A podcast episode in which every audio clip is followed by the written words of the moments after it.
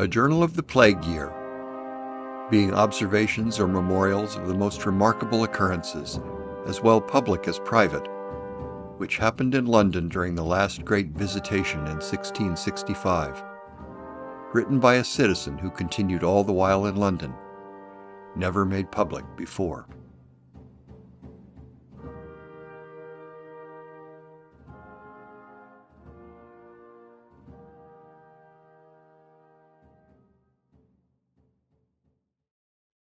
Episode 23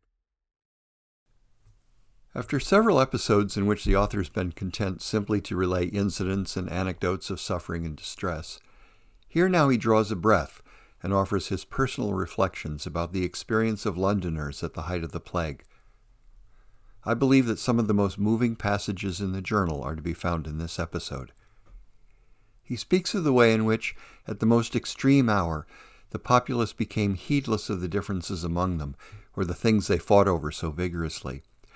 And because they anticipated death coming at any moment, thronged together in their churches, regardless of who was preaching, quote, as if their lives were of no consequence compared to the work which they came about there.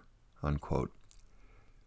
And he is eloquent in expressing the way the imminence of death removes all animosity and petty strife. But the author is no sentimentalist. He's only a faithful recorder of what he observed, and he knows that this mood, which he says possessed the city for several weeks in the late summer of the year, cannot be sustained, and that a true transformation of the human heart has not yet occurred.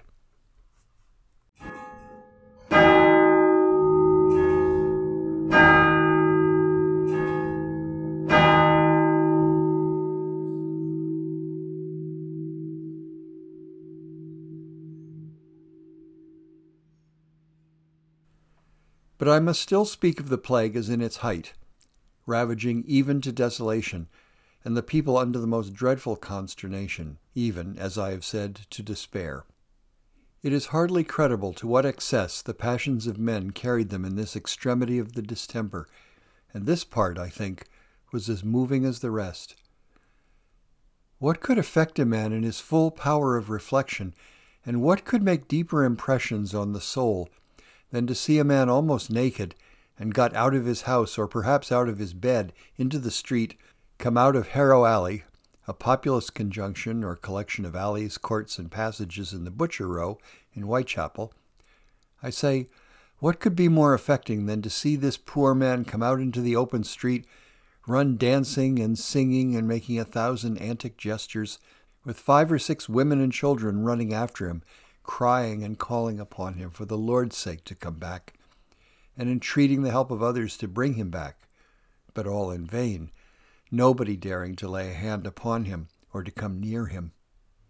This was a most grievous and afflicting thing to me, who saw it all from my own windows. For all this while the poor afflicted man was, as I observed it, even then in the utmost agony of pain, having, as they said, two swellings upon him, which could not be brought to break or to suppurate, but by laying strong caustics on them, the surgeons had, it seems, hopes to break them, which caustics were then upon him, burning his flesh as with a hot iron. I cannot say what became of this poor man, but I think he continued roving about in that manner till he fell down and died. No wonder the aspect of the city itself was frightful, the usual concourse of people in the streets, and which used to be supplied from our end of town, was abated. The exchange was not kept shut, indeed, but it was no more frequented. The fires were lost. They had been almost extinguished for some days by a very smart and hasty rain. But that was not all. Some of the physicians insisted that they were not only no benefit, but injurious to the health of people. This they made a loud clamor about and complained to the Lord Mayor about it.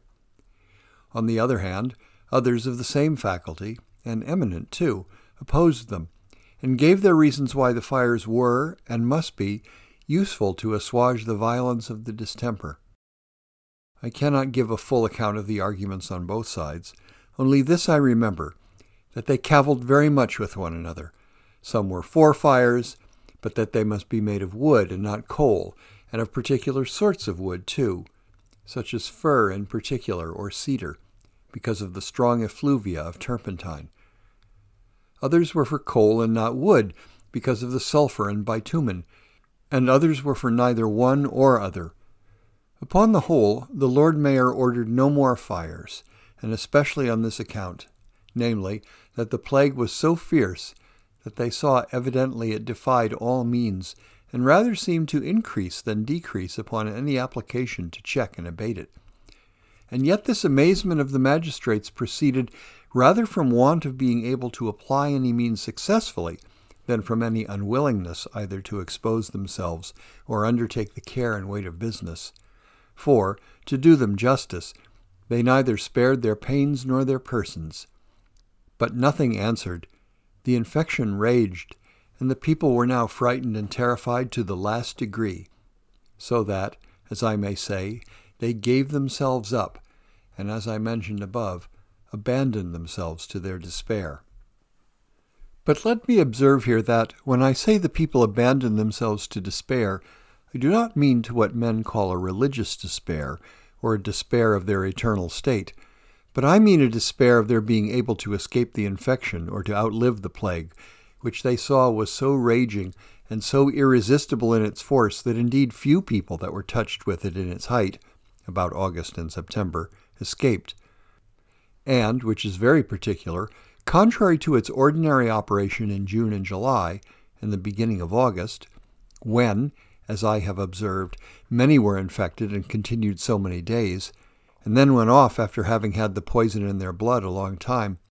But now, on the contrary, most of the people who were taken during the last two weeks in August and in the first three weeks in September generally died in two or three days at the furthest, and many the very same day they were taken whether the dog days or, as our astrologers pretended to express themselves, the influence of the dog star had that malignant effect, or all those who had the seeds of infection before in them brought it up to maturity at that time altogether, I know not. But this was the time when it was reported that above 3,000 people died in one night. And they that would have us believe they more critically observed it pretend to say that they all died within the space of two hours that is, between the hours of one and three in the morning. As to the suddenness of people's dying at this time, more than before, there were innumerable instances of it, and I could name several in my own neighborhood. One family without the bars, and not far from me, were all seemingly well on the Monday, being ten in family. That evening one maid and one apprentice were taken ill and died the next morning, when the other apprentice and two children were touched whereof one died the same evening, and the other two on Wednesday. In a word, by Saturday at noon, the master, mistress, four children, and four servants were all gone, and the house left entirely empty, except an ancient woman who came in to take charge of the goods for the master of the family's brother, who lived not far off, and who had not been sick. Many houses were then left desolate, all the people being carried away dead, and especially in an alley further on the same side beyond the bars, going in at the sign of Moses and Aaron, there were several houses together, which, they said, had not one person left alive in them. And some that died last in several of those houses were left a little too long before they were fetched out to be buried, the reason of which was not, as some have written very untruly, that the living were not sufficient to bury the dead, but that the mortality was so great in the yard or alley that there was no one left to give notice to the buriers or sextons that there were any dead bodies there to be buried. It was said, how true I do not know, that some of those bodies were so much corrupted and so rotten that it was with difficulty they were carried, and as the carts could not come any nearer than to the alley gate in the high street, it was so much the more difficult to bring them along but I am not certain how many bodies were then left. I am sure that ordinarily it was not so. As I have mentioned how the people were brought into a condition to despair of life and abandon themselves, so this very thing had a strange effect among us for three or four weeks. That is, it made them bold and venturous. They were no more shy of one another, or restrained within doors, but went anywhere and everywhere and began to converse. One would say to another, I do not ask you how you are, or say how I am. It is certain we shall all go. So 'tis no matter who is all sick or who is sound. And so they ran desperately into any place or company. As it brought the people into public company, so it was surprising how it brought them to crowd into the churches. They inquired no more with whom they sat near to or far from, what offensive smells they met with, or what condition the people seemed to be in, but, looking upon themselves all as so many dead corpses, they came to the churches without the least caution, and crowded together as if their lives were of no consequence compared to the work which they came about there. Indeed, the zeal which they showed in coming, and the earnestness and affection they showed in their attention to what they heard, made it manifest what a value people would all put upon the worship of God if they thought every day they attended at the church that it would be their last. Nor was it without other strange effects, for it took away all manner of prejudice at or scruple about the person whom they found in the pulpit when they came to the churches. It cannot be doubted but that many of the ministers of the parish churches were cut off, among others, in so common and dreadful a calamity and others had not courage enough to stand it, but removed into the country as they found means for escape. As then some parish churches were quite vacant and forsaken, the people made no scruple of desiring such dissenters as had been a few years before deprived of their livings by virtue of the Act of Parliament called the Act of Uniformity to preach in the churches. Nor did the church ministers in that case make any difficulty of accepting their assistance so that many of those whom they called silenced ministers had their mouths opened on this occasion and preached publicly to the people. Here we may observe, and I hope it will not be amiss to take notice of it, that a near view of death would soon reconcile men of good principles one to another, and that it is chiefly owing to our easy situation in life and our putting these things far from us that our breaches are fomented.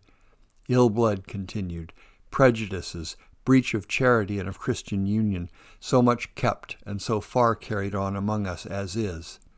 Another plague year would reconcile all these differences. A close conversing with death, or with diseases that threaten death, would scum off the gall from our tempers, remove the animosities among us, and bring us to see with differing eyes than those which we looked on things with before. As the people who had been used to join with the church were reconciled at this time with the admitting the dissenters to preach to them, so the dissenters, who with an uncommon prejudice had broken off from the communion of the Church of England, were now content to come to their parish churches and to conform to the worship which they did not approve of before. But as the terror of the infection abated, those things all returned again to their less desirable channel and to the course they were in before. I mention this but historically. I have no mind to enter into arguments to move either or both sides to a more charitable compliance one with another. I do not see that it is probable such a discourse would be either suitable or successful. The breaches seem rather to widen, and tend to a widening further than to closing. And who am I that I should think myself able to influence either one side or other? But this I may repeat again, that 'tis evident death will reconcile us all. On the other side, the grave, we shall all be brethren again. In heaven, whither I hope we may come from all parties and persuasions, we shall find neither prejudice or scruple. There we shall be of one principle and of one opinion. Why we cannot be content to go hand in hand to the place where we shall join heart and hand without the least hesitation and with the most complete harmony and affection. I say, why we cannot do so here, I can say nothing to, neither shall I say anything more of it, but that it remains to be lamented. I could dwell a great while upon the calamities of this dreadful time, and go on to describe the objects that appeared among us every day, the dreadful extravagancies which the distraction of sick people drove them into, how the streets began now to be fuller of frightful objects, and families to be made even a terror to themselves. But after I have told you, as I have above, that one man, being tied in his bed, and finding no other way to deliver himself, set the bed on fire with his candle, which unhappily stood within his reach, and burnt himself in his bed, and how another, by the insufferable torment he bore, danced and sung naked in the streets, not knowing one ecstasy from another. I say, after I have mentioned these things, what can be added more? What can be said to represent the misery of these times more lively to the reader, or to give him a more perfect idea of a complicated distress?